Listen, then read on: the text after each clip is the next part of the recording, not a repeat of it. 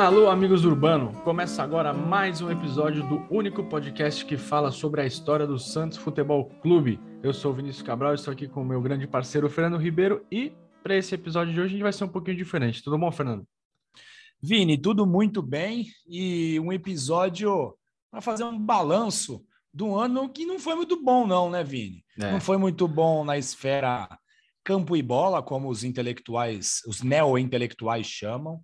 Mas para o Amigos do Urbano foi um ano de muita produção, muito conteúdo e muitas novidades, né, Vini? Exatamente, um ano que não acabou, né? Esse episódio vai ao ar no dia... Deixa eu ver pra aqui gente acaba, Para a gente acaba, Vini, então, porque merecemos férias.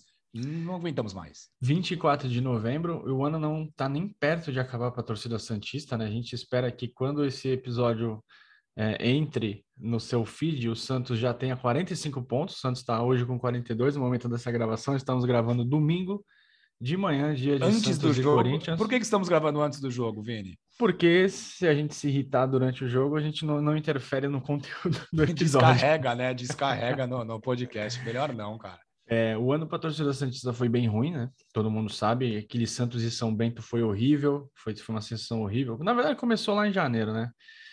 Ali o... Bom... O último que... momento bom foi Santos e São Lourenço, né, farsa? Então, o grande problema é que aquele ano devia ter acabado em janeiro, dia trinta. Devia ter acabado o futebol naquele Não, ano. Ou o Santos e São Lourenço lá no, no Evogazômetro foi um jogo bem legal. O Santos foi muito bem, tinha que acabar ali. Pronto, ó, o Santos é. se retira da disputa da Libertadores. Invicto. Ia ficar mó bonito, isso. Ia Invicto. ficar bonito com uma baita boa impressão e, é. e pular para dois mil e vinte e dois. É, não perderia nenhum jogo da Libertadores no ano, né? E, não e... seria eliminado precocemente na primeira fase. Não tomaria gol de Breno Lopes, enfim, coisa que a gente vai carregar para sempre na nossa história. Mas o Campeonato Paulista foi horrível, aquele dia do Santos e São Bento foi um dos piores da minha vida como torcedor, assim como o jogo contra o Palmeiras. O Campeonato Brasileiro horrível, é, o Santos ainda está na luta e a gente pensa, não, quarenta e dois está tranquilo, aí os times de baixo começam a ganhar, a gente não tem sossego. Foi um ano que não, dentro de campo a torcida santista não teve o menor sossego, mas fora de campo, assim, para a gente, como produtor de conteúdo, foi muito bom, né, Fernando? Esse episódio agora é o vigésimo terceiro episódio do ano, são quarenta e dois, no, contando os dois anos de projeto, e mais os dez episódios da série sobre o Pelé. São cinquenta e duas vezes que a gente veio aqui falar sobre o que a gente mais gosta, né? Que é a história do Santos. Fernando, nesse ano, qual foi o episódio que você mais curtiu fazer? Vini, é, teve dois episódios que, que me marcaram bastante, né? O primeiro foi sobre a semifinal do Campeonato Paulista de dois mil e um. E foi bem legal que a gente fez uma, uma bilogia, vamos dizer assim, né? Fizemos um episódio sobre dois mil e um e, na sequência, um episódio sobre dois mil e dois. E o episódio de dois mil e um foi bem legal, porque, assim, é muito marcante para a torcida do Santos, né? Para a minha geração da torcida do Santos, aquela derrota e a vitória logo no ano seguinte, né? Então, dois mil e um, aquela tragédia contra o Corinthians ganhou um contorno muito bonito por conta do que aconteceu no ano seguinte, né? E a gente hoje, né, olhando para trás, consegue digerir aquela derrota de uma maneira bem legal. E, e é o que eu espero que aconteça com essa geração, né, Vini? Que, que perdeu a Libertadores no último instante do jogo, que no ano seguinte ou alguma coisa muito próxima venha algo preparado para coisas grandes, como diria Dorival, mas é, tornou dois mil e um uma, uma, aquela tempestade que veio logo em seguida a bonança. E um outro episódio muito é. legal foi a Copa Kirin de oitenta e cinco, porque é um título muito pouco conhecido, né, do, dos mais jovens. Eu mesmo tinha dois anos de idade quando o Santos conquistou esse título, e a gente conseguiu falar com ex-jogadores, com jogadores que participaram daquela disputa. O Santos ganhou da seleção do Uruguai na final. É, bicho pegou. A, toda, isso, toda a competição disputada no Japão. Então foi bem legal relembrar e, e, e algumas pessoas deram feedback pra gente. Poxa, que legal, não conhecia essa história. E isso é muito legal, né, Vini? Quando a gente traz uma história que as pessoas não conhecem ou não tinham é, tanta informação. E essa Copa Kirin, algumas pessoas vieram relatar que gostaram bastante por conta disso, né? Porque puderam conhecer uma conquista muito grande, pouco conhecida, e sobre uma seleção nacional, coisa que não é tão comum, né? É, uma conquista extremamente relevante. Cara, é, é, é clichêzão falar, né? Mas eu gosto de eu vou falar que não gosto, todos os episódios que a gente fez, a gente tem, trata com muito carinho, né? A gente recebeu bastante convidado esse ano.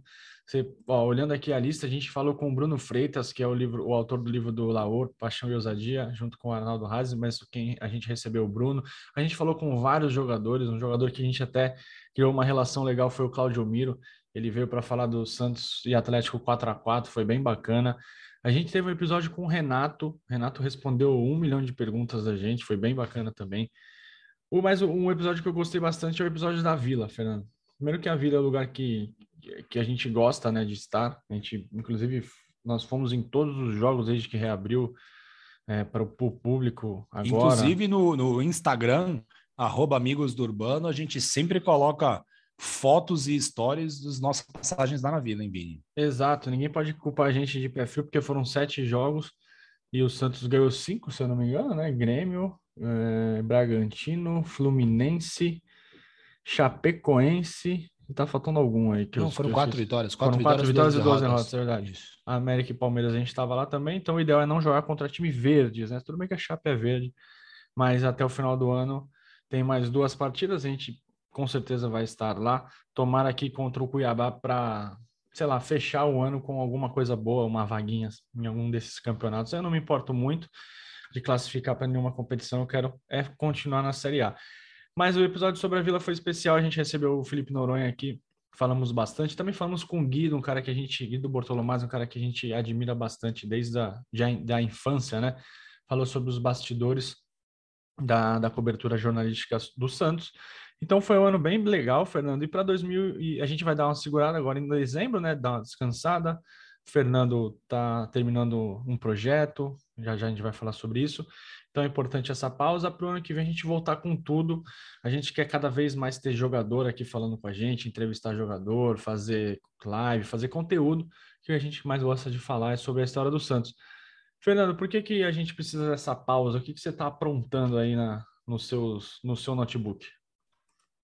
Então, Vini, na verdade temos um projeto em conjunto já finalizado, que vai ser lançado agora em janeiro. Daqui a pouco eu vou até pedir para que você fale um pouco mais sobre ele, que é a biografia do Lima, o Coringa da Vila, um dos jogadores mais importantes da história do Santos. Um jogador que tem a trajetória não tão conhecida, né? O Lima é muito conhecido pelo torcedor santista, o Lima é uma figura das mais agradáveis do mundo que existe neste planeta, sei lá, se elencar as cinco pessoas mais agradáveis do planeta, o Lima com certeza tá nesse top cinco, é... e, mas a carreira dele, a trajetória dele, nem todos conhecem a fundo, então essa biografia vai trazer é, muita informação legal, muita informação relevante, o pessoal vai poder conhecer o Lima muito mais. E estou finalizando, né, para lançar em fevereiro a biografia do Lula, o técnico Lula, Luiz Alonso Pérez, o principal responsável pelo Santos uh, ter angariado um, várias dezenas de títulos na década de cinquenta e sessenta. O Lula, sim, é uma figura muito esquecida, muito pouco conhecida, e eu venho há dois anos, dois anos e meio, pesquisando tudo sobre a trajetória do Lula. Eu li todas as edições do jornal A Tribuna de mil novecentos e cinquenta e quatro até sessenta e sete, quando o Lula permaneceu no Santos, então consegui achar muito conteúdo legal, muito detalhe. Muita rinite, né? Cara, a biblioteca digital da... a hemeroteca digital da Biblioteca Nacional me ajudou muito, mas eu prefiro estar na hemeroteca, né? Na, na, na, assim, física. Mas a pandemia, esse projeto foi conduzido, sei lá, setenta por cento dele em, em época de pandemia. Então a biblioteca digital me ajudou muito. Mas espirrei muito lá na hemeroteca no Teatro Municipal aqui de Santos, até porque a década de cinquenta não tem disponível ainda do, do jornal A Tribuna, de alguns jornais aqui de Santos não estão disponíveis, e, e foi quando Lula começou. Então, bem legal, Vini, porque assim, achei muitas listas, né? Listas recentes dos principais técnicos da história do futebol, o Lula nunca lembrado. Uh, quando, a gente vergonha, fala, né? é, quando a gente fala dos principais treinadores da história do futebol brasileiro, todo mundo lembra Tele Santana. Até pouco tempo conversei é, com, com um amigo corintiano sobre a questão do Filipão ser ou não o, maior, o técnico mais vitorioso da história do futebol brasileiro, né? É, é, mas a galera realmente esquece o Lula, né? E o Lula foi muito importante no Santos, o Lula foi importante no Corinthians também, né? Foi. Porque o Lula foi, era o técnico do Corinthians quando o Corinthians quebrou o tabu de onze anos sem vencer o Santos, então o Lula foi simplesmente o responsável por criar e quebrar o tabu, O Lula treinou a Portuguesa Santista, treinou a Portuguesa de Desportos, treinou o Santo André. Então, a gente vai conseguir um... um eu vou conseguir mostrar, né, para os leitores toda a trajetória do Lula. Que o Lula não era simplesmente um, um distribuidor de camisas, né, como o Lula jogava as camisas para o alto, quem pegasse estava no time titular. Toda a participação dele na montagem daquele grande Santos, toda a manutenção, a condução dele daquele elenco, que eram jovens, totalmente desconhecidos, e que em questão de cinco anos se tornaram estrelas mundiais. No caso do Pelé, ele estreia em cinquenta e seis, começa a jogar no time titular em cinquenta e sete, em cinquenta e oito se torna o rei do futebol, né? Então, assim, um rapaz de dezessete anos, eu quando eu tinha dezessete anos, Vini, ganhava cinquenta reais por semana e me achava na sexta-feira, quando eu tinha cinquenta reais, os meus amigos tinham menos, eu me achava, nossa, deixa que eu vou pagar a rodada de cerveja para todo mundo. Nova skin, né? Exatamente. E assim, Vini, é, e o Lula teve que segurar todos esses egos, né? Então é bem relevante, né? Alguns conteúdos que a gente achou, e essa biografia sai para comemorar o centenário do Lula, Vini. O Lula completaria cem anos dia vinte e dois de fevereiro e a data de lançamento desse livro. Não, perfeito, cara. O, o impre, impressionante é, o nível de detalhamento que o Fernando consegue chegar nas, nas obras dele. Quem, é, quem lê, e obviamente eu vou ler, já li algumas partes do livro, e é incrível. É o tipo de pesquisa que ele gosta de fazer, que ele se especializou. E é muito bom isso que o Fernando falou sobre o Lula, porque é, a gente... o lance do distribuidor de colete, né? Uma forma até rasa de analisar alguém, né? Você vê, o Lula tinha na mão dele talvez o melhor time da história, né? Com o melhor jogador da história. Mas ninguém é, reduz o Guardiola... Na... Não vou nem falar do Guardiola pós-Barcelona, na época do Barcelona, como um distribuidor de colete, porque tinha Messi, Xavi, Iniesta, Daniel Alves e sei lá quem. Não, todo mundo falava... Vitor Valdés, Vitor é... Valdés. Então todo mundo falava assim, é... o Guardiola coloca o Messi... de falso nove, né? Quando aquele jogo contra o Real Madrid... É, potencializou o Messi, isso, né? Porque mas o Lula não o... potencializou o Pelé. Pois é, o Messi jogava aberto pela direita, né? E aí teve um belo dia, ele conta até no livro dele, é legal. Inclusive, pô, eu tenho o livro do Guardiola e vou ter o livro do Lula. Talvez os dois maiores treinadores da história, junto com, sei lá, o Ferguson. Não sei, precisamos pensar sobre isso. Mas o, o, ele conta na, na biografia dele que ele ligou de madrugada para o Messi falando, olha, você vai jogar, você vai começar o jogo pela direita, mas no meio do jogo você vai trocar com o Eto. O Eto jogava por dentro. E aí aconteceu o que aconteceu, acho que foi seis a dois para o Barcelona nesse jogo, que aí o, o técnico do Real não entendeu, não lembro se era o Mourinho, acho que não era o Mourinho, não, não era o Mourinho, não entendeu o que estava acontecendo e o Messi fez três gols, sei lá. E o, o, o Lula tem muito, muito dedo do Lula nas conquistas do Santos, Fernando, obviamente você sabe. A gente sabe que a gente já pesquisou vários jogos que o Lula colocava o Lima no meio para dar uma pegada maior, tirava o Mengalvo, que era o jogador um pouquinho mais lento, é, ele sabia gerir os egos do grupo, ele sabia revelar jogador. Então, tudo isso vai estar na biografia do Lula e espero que o torcedor do Santos leia, porque é legal falar do Pelé, do Pepe, do Coutinho, do Lima, do Zito, etcétera. Mas é muito bom entender quem era a mente por trás daquela engrenagem fabulosa, né? Então, que, quando que vai sair o livro mesmo? É vinte e dois de fevereiro, né? O centenário. O nome do livro é Campeão Esquecido, né? Muito bom. Que é o é, que sintetiza o que foi o Lula. Foram mais de, de quarenta pessoas, mais de cinquenta pessoas entrevistadas, pessoas que conviveram com o Lula ou convivem com o esporte. Até eu é, fui entrevistado. A gente foi, exatamente, a gente foi entrevistar jornalista, fomos entrevistar pesquisador, entrevistei jogador, entrevistei treinador de futebol para ter a visão, entrevistei algumas pessoas ligadas ao esporte como um todo, entrevistei Rivais, né? Isso, entrevistei filho de ex-jogador para poder saber o que, que o pai que trabalhou com o Lula passou para o filho, o que, que ficou na história oral, né, na memória da família. Então tem muita coisa bacana aí vindo chegando. Boa, então já sabe, né? Em fevereiro estaremos com o livro em mãos. E o Fernando vai lançar um livro por mês em dois mil e vinte e dois, ele disse para mim, porque em janeiro chega a biografia do Lima, que ele, tá, que ele falou agora há pouco. Biografia do Lima é o primeiro livro que a gente fez, depois disso a gente já fez um monte de coisa, mas é, é o primeiro livro que a gente fez, começamos em dois mil e quatorze, se eu não me engano. quatorze, exatamente, Vini. O livro está pronto... O livro poderia ter sido lançado em dois mil e dezesseis, mas por Isso. diversos motivos é, ele acabou não sendo lançado. Até porque não é fácil lançar um livro no, no, no Brasil, né, Vini? Não, não, não é nada fácil. É, e aí a gente acabou que em dois mil e vinte e um conseguiu uma editora para o livro, a editora Corner, e a gente até nesse meio tempo, de cinco anos para cá, descobrimos algumas outras coisas, adicionamos no livro, e o livro vai ficar pronto, vai ser lançado em janeiro, ocasião que o Lima completa oitenta anos de vida. Lima é uma figura fantástica na história do Santos, como o Fernando disse, é um cara que, para a torcida ter uma ideia, ele é o único jogador da, daquele time, daquele esquadrão dos anos sessenta, que jogou as dezoito partidas de Libertadores e Mundial, que o Santos ganhou em sessenta e dois, sessenta e três. Nem, não, Pelé não, não jogou todos os jogos, Zito não jogou todos os jogos, Pepe não jogou todos os jogos, quem jogou foi o Lima, esteve presente em todas as partidas, jogando é, lateral direito, meio campista, e sendo decisivo, né, Fernando? É, o Lima tem muita história na Libertadores e no Mundial de Clubes, né? É, o Lima foi o autor do primeiro gol da história do Santos na Copa Libertadores, né? Um jogo no Santos na Bolívia, em La Paz, e o Lima faz o primeiro gol da história do Santos. O Lima faz gol na... talvez uma das principais exibições do Santos na Copa Libertadores, o quatro a zero no Botafogo na semifinal de sessenta e três. Uh, o Lima faz gol contra o Milan na final do Mundial. O Lima estava presente e, né, e, e foi decisivo em, nos principais momentos daquelas duas conquistas, conquistas essas que são lembradas até hoje, são maravilhadas até hoje. Eu tenho algumas camisas do Santos que está escrito bimundial embaixo do escudo, né, Vini? Para você ter noção Sim. de como foi importante todas aquelas conquistas do Lima. E o Lima era uma figura muito efetiva e importante para o time, né? Até o Lula tinha isso também, de poder aproveitar o Lima de acordo com o adversário, e que prova que o Lima era um jogador muito à frente do seu tempo, né? É, o Lima jogou nas dez posições de linha, né? Prioritariamente, ele jogou de lateral direito e volante, né? É mais volante do que meia ali, mas faz, também, faz, também sabia fazer a meia, mas ele já jogou de dez, já jogou de nove, já jogou de ponta esquerda, já jogou de lateral esquerda, já jogou de zagueiro, jogou de tudo.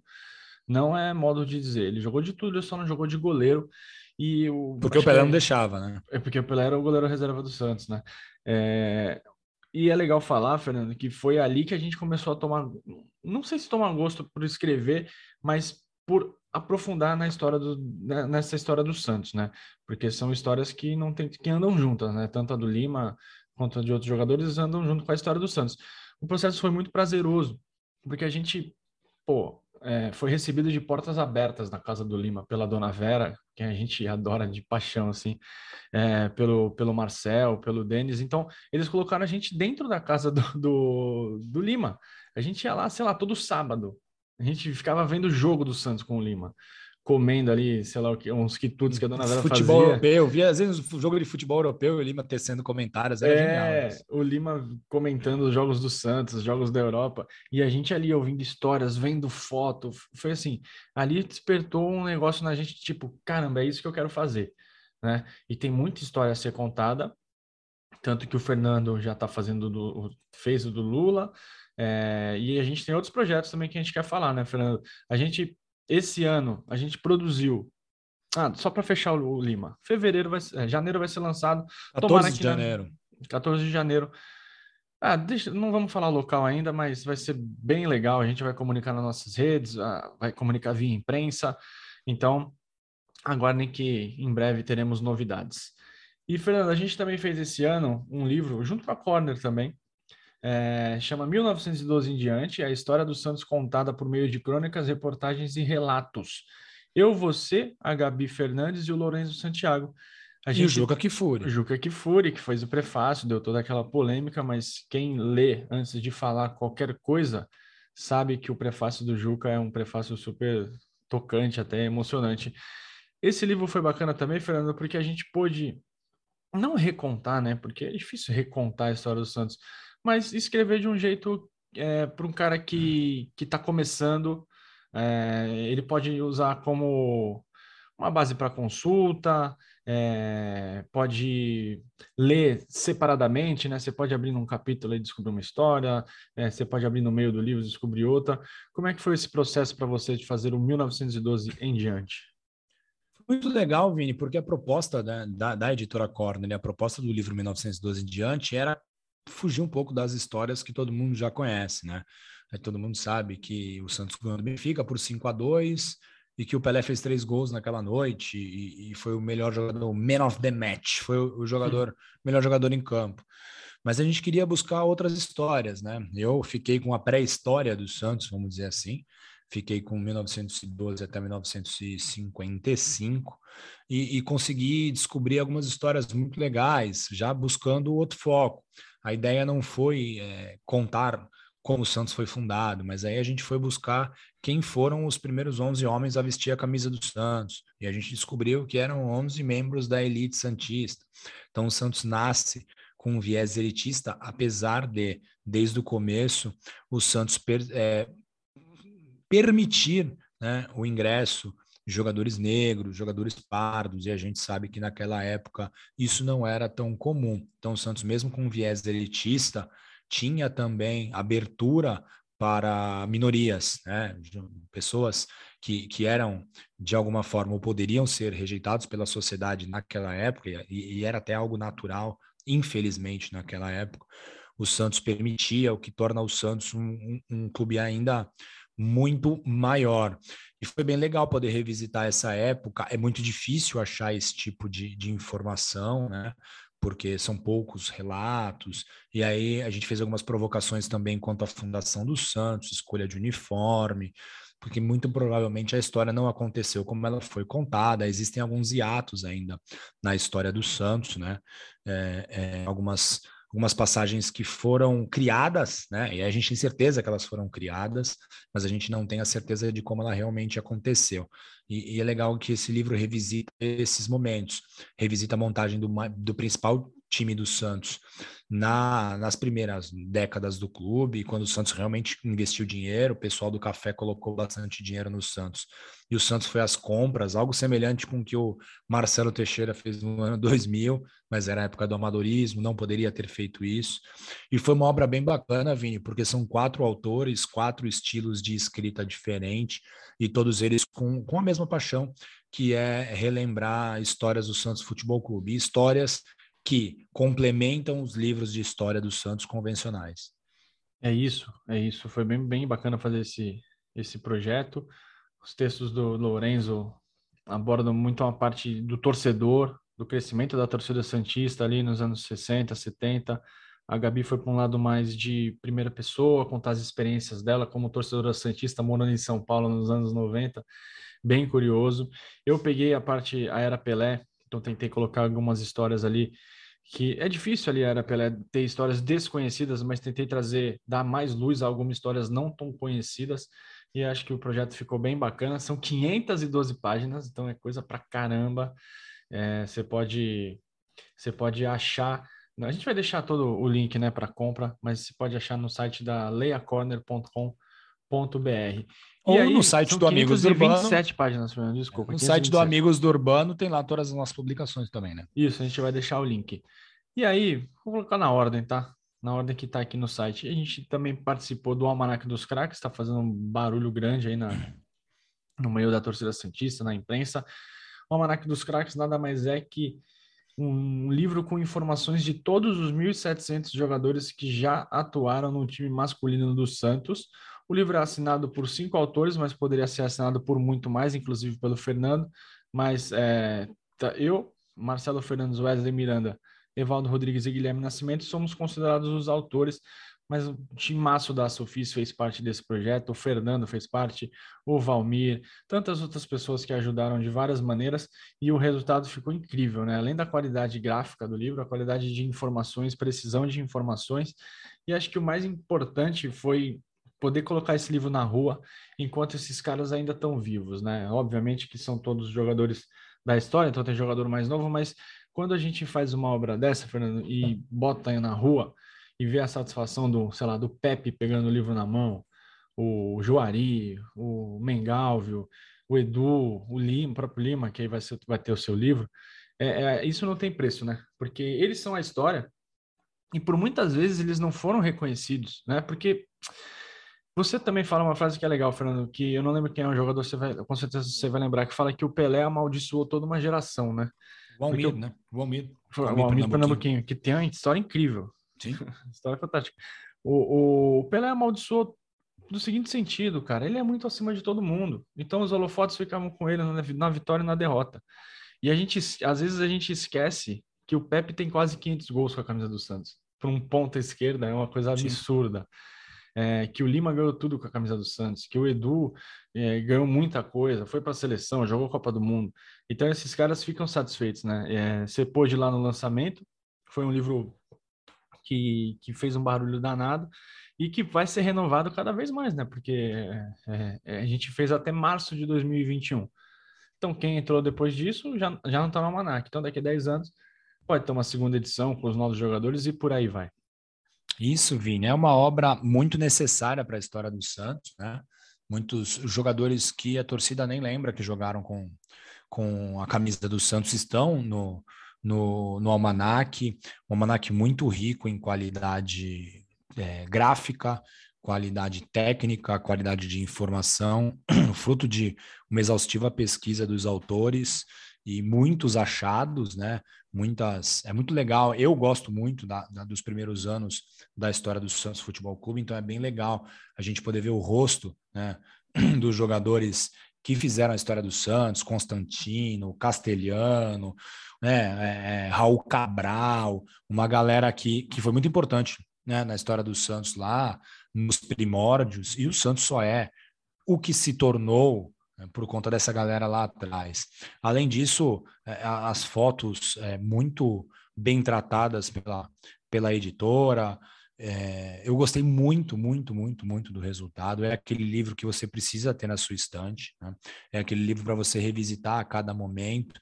E é uma obra em movimento, isso que é mais legal, né, Vini? Daqui a dez anos teremos que ter uma nova edição do Almanaque, com informações que foram encontradas depois do lançamento, porque é legal, porque depois que você lança um livro, olha, o primo do meu avô jogou no Santos e a informação correta dele é essa, e não então, essa que tá tem uma aí. Foto aqui de um jogador que não tem foto.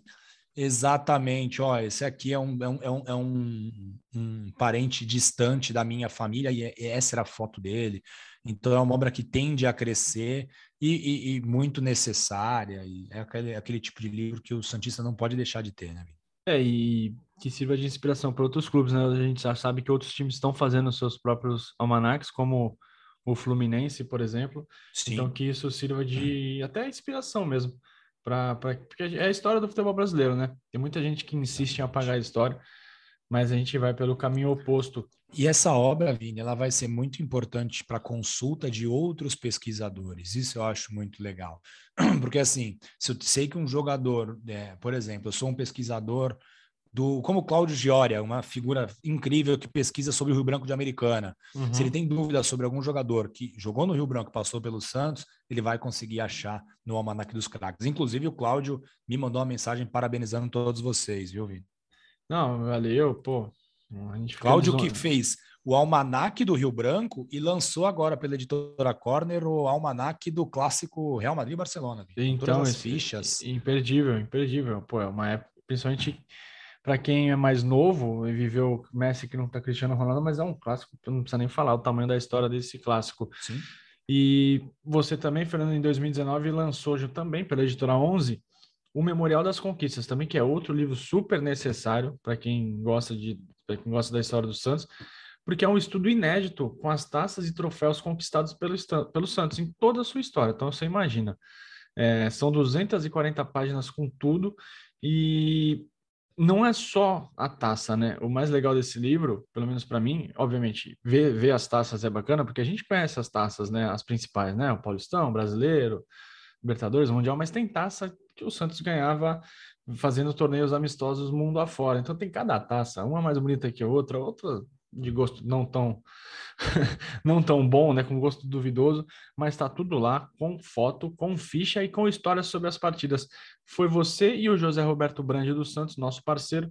O livro também está à venda lá na, na loja da onze ponto com ponto b r. E conta um pouquinho desse projeto aí, Fernando. Vini, foi um projeto bem legal de fazer, porque é, tive acesso a várias taças lá no Memorial das Conquistas para a gente poder tirar foto, pude de alguma maneira manusear as taças, isso para um torcedor fanático do Santos é maravilhoso, e é uma compilação de todas as, as conquistas do Santos Futebol Clube, com informações de como o Santos chegou até aquela conquista, o que, que aconteceu para que o Santos é, tenha vencido aquele título, foto das taças. Tem um levantamento histórico, né, de todas as taças e troféus conquistados na história do Santos Futebol Clube. E assim, ah, o Santos jogou uma partida contra o Minas Gerais Futebol Clube, que era um clube de São Paulo, né? É, e o Santos ganhou uma taça, um festival. Quem conhece Várzea sabe que todo final de semana tem festival em algum canto da sua cidade. E, e aí eu levo um troféu, o time da casa leva um troféu para ser disputado naquela partida. E o Santos trouxe diversos troféus para casa, muitos deles a gente nem sabe onde é que está. Com o tempo se perdeu, mas tem nome dos troféus, tem, tem é, a passagem, nem todos têm fotos, só tem fotos de das, todas as mais de cem conquistas oficiais. É um livro que está sendo, vai ser relançado, porque a gente teve um grande problema no auge da pandemia, que a gente fez a entrega desses livros, então a gente não teve um lançamento propriamente dito, mas a gente está pensando em relançá-lo e muito em breve terão novas edições para ser compradas lá no site da Editora onze Cultural. É necessário demais um lançamento, né? A gente, pô, quando o livro é lançado física, é, presencialmente, né? Sem ser virtualmente, faz uma diferença danada. E outros dois livros que a gente fez nesse ano, esse dois mil e vinte e um, foi com a Santos Box. O Fernando fez o livro de oitenta e quatro, Uma Conquista na Bola, na Garra e na Coragem, onde ele contou a história do título paulista do Santos daquele ano, um título emocionante, um título do, de um time que tinha Rodolfo Rodrigues, que tinha é, Dema, que tinha Serginho. Foi uma conquista histórica até hoje cultuada pela torcida santista. E eu também fiz sobre o time de dois mil e dez, de dois mil, o nome do livro é dois mil e dez, o time colocou o Brasil para dançar. Falei sobre aquele maravilhoso time do Santos que foi campeão paulista e da Copa do Brasil pela primeira vez na história do clube. Foi um processo um pouco diferente, né? Um livro com outro formato, mas que deu para passar a mensagem, né, Fernando? Sim, é, o projeto Santos Box é um projeto muito legal, assinatura de livros para você receber em casa, junto com alguns outros brindes, e é legal que a gente conseguiu contar um pouquinho dessa história, né? Eu falei de oitenta e quatro, você de dois mil e dez, e contar a história do título, entrevistar é, personagens daquela, daquelas conquistas, entrevistar torcedores que participaram daquele momento, em um formato diferente, um formato com muitas fotos, né? um, um formato, uma parte revista, uma parte livro. Foi bem, um projeto bem legal, um, a qualidade muito alta, né, do material. E, e foi muito bacana poder participar desse projeto, um projeto pioneiro. Foi o primeiro clube no Brasil, né, a fazer um clube de assinatura de livros de sua história, o Santos, junto lá com o pessoal da Clube Manage, e foi bem bacana poder participar. E, e, e para mim foi muito legal poder entrevistar aqueles caras de oitenta e quatro que eu não vi jogar, mas eu escutei muita história. Então eu pude falar com Dema, pude falar com Humberto, falei com o Zé Sérgio, falei com o Márcio Rossini, uma figura incrível, é, Toninho Oliveira, é, Fernando Matos, Paulo Robson, o Ronaldo Marques. Cara, foi muito legal. O Lino, outra figura muito, muito bacana também. Foi bem, bem legal mesmo poder fazer esse projeto e poder trazer essa história para o torcedor santista. É, eu acho que o processo de escrita, pelo menos para mim, é... não é... vou falar que a, a parte de escrever é a pior parte, acho que não tem pior parte, mas a parte mais legal é conversar com esses caras. Pelo menos para mim, acho que para o Fernando também. Conversar, ouvir histórias, e, e eles... E o que eles gostam de falar, cara, sobre o que eles viveram é uma coisa impressionante. Assim, você vê que tem um amor ali, né? Eu também consegui falar com alguns caras de dois mil e dez. Foi um pouco mais difícil, porque muitos estão na ativa, obviamente. Pô, tentei falar com o Neymar, né? Vai que, mas não rolou. É, enfim, o cara tá, tá jogando ainda, tá, tá na ativa. O Ganso também não consegui falar, mas eu falei com muita gente que participou ali, como, por exemplo, o Arouca, cara. O Arouca tem uma importância que a imagem que ficou do Arouca é a imagem da saída dele para o Palmeiras, né? Mas esquecendo isso, você falou de um cara que nem o Dema. Pô, o Arouca, que o Arouca jogou de bola no Santos, cara. O Arouca jogou muita bola no Santos, mas muita mesmo. É que a gente foca muito em Ganso e Neymar, mas o que o Arouca fez naquele time foi incrível. Edu Dracena também, o capitão, Léo, é, Marquinhos, que é um cara super importante também para aquele, para aquele, para o sucesso daquele time, era um cara que entendia o seu papel e, pô, foi super decisivo na Copa do Brasil. Também falei com algum, falei com o Rodrigo Mancha, cara, que é um cara também que ficou marcado por aquele lance contra o Grêmio, mas também contou coisas bacanas. Falei com alguns rivais que jogaram contra aquele Santos, como, por exemplo, o Silas, que era técnico do Grêmio, o Sérgio Soares, que era técnico daquele time incrível do Santo André. é, com o Ricardinho, que jogava no Atlético Mineiro, e todos foram unânimes em dizer que aquele time do Santos era especial, e ainda bem que a gente conseguiu ver a história, né, Fernando, porque a gente é, tinha uma noção de show, né, para um time que dava show. A gente viu dois mil e dois, pô, um timaço que, que dava show, mas era, um, era, era, um, era diferente, né? Porque o Santos explodiu em dois mil e dois nas finais. O time de dois mil e dez não, desde a primeira rodada do, do, do Campeonato Paulista de dois mil e dez, o Santos já estava num ritmo alucinante, né? E pena que durou pouco aquele time, né? Porque em dois mil e onze o Santos ganhou, dois mil e doze foi, ganhou a Libertadores, dois mil e doze também foi campeão, continuou sendo campeão paulista e tal, mas já era outra pegada, né? Já era um outro time, já estava com o Muricy. Falei com o Dorival também, não pode esquecer o professor Dorival. Então, pessoal, é assim, é, pandemia, né, horrível, matou muita gente, atingiu familiares da gente, mas foi produtiva. A gente conseguiu começar esse projeto aqui do podcast Amigos do Urbano, que vai continuar. A gente começou no meio da pandemia ano passado, já, t- já temos quarenta é, e tantos episódios, fizemos livro pra caramba, e vai ter mais livro por aí.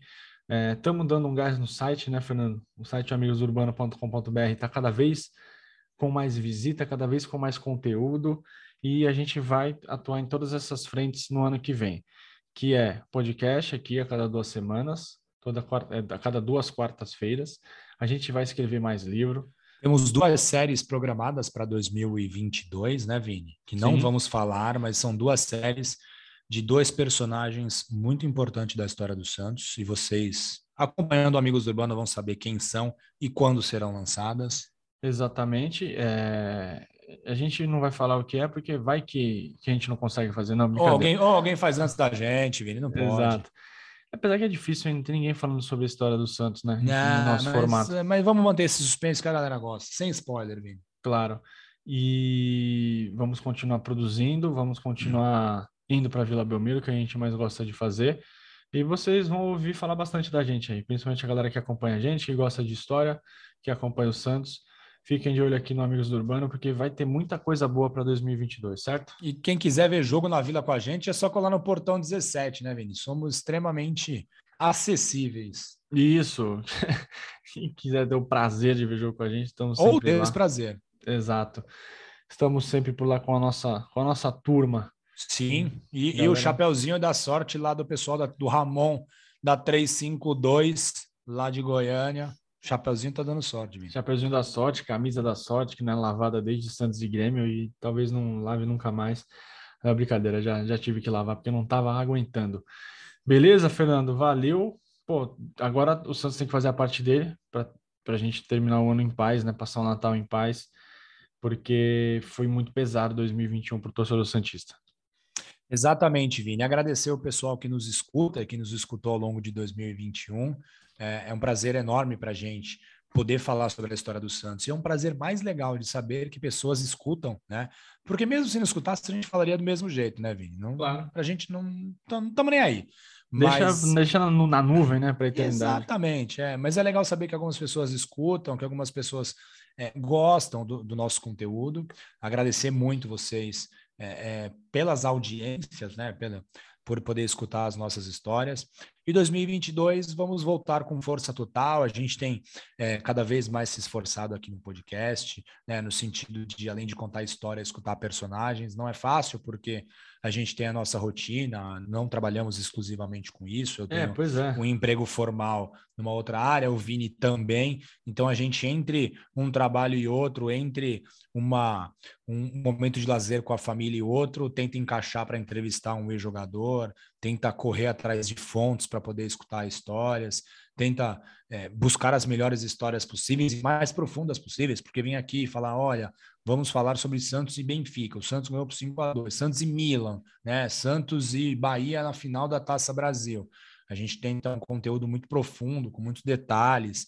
A ideia é que quando a gente disponibiliza um episódio, o torcedor santista vai entrar com um nível de informação, vai começar, né, o episódio com um nível de informação e vai sair dele com um nível de informação muito maior, né? Por isso que a gente lê muito jornal, lê muito revista, pesquisa bastante. Nosso processo de construção dos episódios, ele é bem profundo. A gente tenta buscar várias fontes e várias fontes internacionais, e jornais, e revistas, e, e liga para um, liga para outro, pelo amor de Deus, me arrume o contato de fulano de tal, e, e é bem bacana isso, que a gente consegue trazer algo sempre novo e sempre diferente para vocês. É, aquela velha história, né? O, o cara tá com dúvida de alguma coisa e fala, não, não, peraí, é assim. Eu ouvi lá no Amigos do Urbano, os caras falaram, pô, o Santos ganhou do Uruguai na final da Copa Kirin, eu ouvi lá. Então, é, Vini, e assim, cara, a gente tem é, uma preocupação muito grande com isso, porque a gente até induziu o clube ao erro, né? Opa. E aí a gente tem que fazer o nosso, a nossa principal, eu acho que até por enquanto única barrigada aqui no Amigos do Urbano, quando a gente fez o episódio sobre os jogadores que disputaram Jogos Olímpicos pelo Santos, sendo atletas do Santos Futebol Clube, a gente esqueceu do Manuel Maria. Na verdade, a gente não esqueceu, é. né? A gente consultou uma fonte que indicava que o Manuel chegou ao Santos Futebol Clube depois da disputa dos Jogos Olímpicos. Então ele seria atleta do Tunaluso na disputa dos Jogos Olímpicos e teria vindo ao Santos depois. Mas essa fonte nos jogou no mato, e é por isso que geralmente a gente consulta pelo menos duas ou três fontes para bater alguma informação relevante. E o Manuel chegou depois do pré-olímpico. Ele jogou o pré-olímpico como atleta da Tunaluso, mas os Jogos Olímpicos ele atuou como atleta do Santos Futebol Clube. A gente fez uma errata, mandamos uma desculpa para o Manuel. O Mamá é também uma figura incrível e, e muito solícita. Encontrei ele no dia desse, né? Ele é, cara, ele é, ele é simplesmente sensacional. E a gente, e o clube entrou na, na onda, né, Vini? O clube também esqueceu do Manuel Maria, o clube também fez uma errata, então a gente tem muita preocupação com a informação, exatamente por isso. A gente sabe que algumas pessoas confiam na gente. É, é isso. Então, nível, vocês, acho que vocês percebem é o nível de detalhe dos programas, do, do, dos conteúdos que a gente produz. E, cara, quem sabe a gente consiga fazer produtos em outras, é, conteúdo em outras plataformas, que também é uma grande vontade que a gente tem. Então, já pensou? É, já, já você vai ver pintando ali ó, o loginho do Amigos Urbano no Netflix? Quem sabe? Ah, eu quero, eu quero fazer, Vini, uma, uma série histórica de três temporadas sobre a fundação do Santos. Tipo... É, The English Game, não sei se você já assistiu. Eu, eu... não vou fazer... Sou que nem você e vou fazer propaganda de, de streaming, streaming que você fez num outro não, episódio. Não, é que você não sabe, a gente tá... Depois que a, eu falei da Amazon, a Netflix procurou e já fechou um contrato de quinze anos com Amigos Urbanos para produção de conteúdo. Então, cara, é a gente reconstruir, né, com atores a fundação dos Santos Futebol Clube. E vamos ver se a gente consegue. Brincadeira, mas seria muito legal a gente fazer alguma coisa. Eu tô caçando, inclusive quem tiver... Né, alguma, alguma pista de como era o Clube Concórdia por dentro, né? O Clube Concórdia, que é onde o Santos foi fundado, lá na Rua João Pessoa, que na verdade tinha outro nome, em mil novecentos e doze, se alguém tiver alguma foto de dentro do clube, vai ajudar se um dia a gente conseguir fazer uma série da Fundação do Santos Futebol Clube, Vini. Não, não, tomara, tomara, é bem difícil, né? Eu gosto desse, desse tipo de desafio, mas... Temos alguns desafios não tão complicados aí para o audiovisual, que acho que dá para a gente fazer. Isso aí vai ser para quando a gente tiver muito dinheiro, Fernando. Que a gente contrata, sim, sim. contrata a produção, coloca aqueles, aqueles figurinos antigos. É, a gente colocaria, a gente colocaria isso, Oscar Magrini como Cisino Patusca, porque o Oscar Sei. Magrini é daqui de Santos. Nuno né? Leal Maia. É, como algo, é isso, tem cara, legal. Tem, tem que buscar alguns atores jovens para poder fazer o Raimundo Marques. Tem o Paulinho Vilhena. Boa, também, boa. Então, é, tá. então, a gente precisa... Cultura da Baixada está de... movimentada. Exatamente. Então, é isso aí, galera. Quem... Então, dezembro já sabe, a gente não vai estar por aqui, mas se você quiser ouvir algum programa que não ouviu, ou ouvir de novo um programa que você já ouviu, é só ir lá no feed em todos os principais agregadores e também no YouTube, estamos por lá. Valeu, Fernando Santos, pelo amor de Deus, faça a sua parte e até dois mil e vinte e dois. Valeu, pessoal. Até o ano que vem. Tchau, tchau.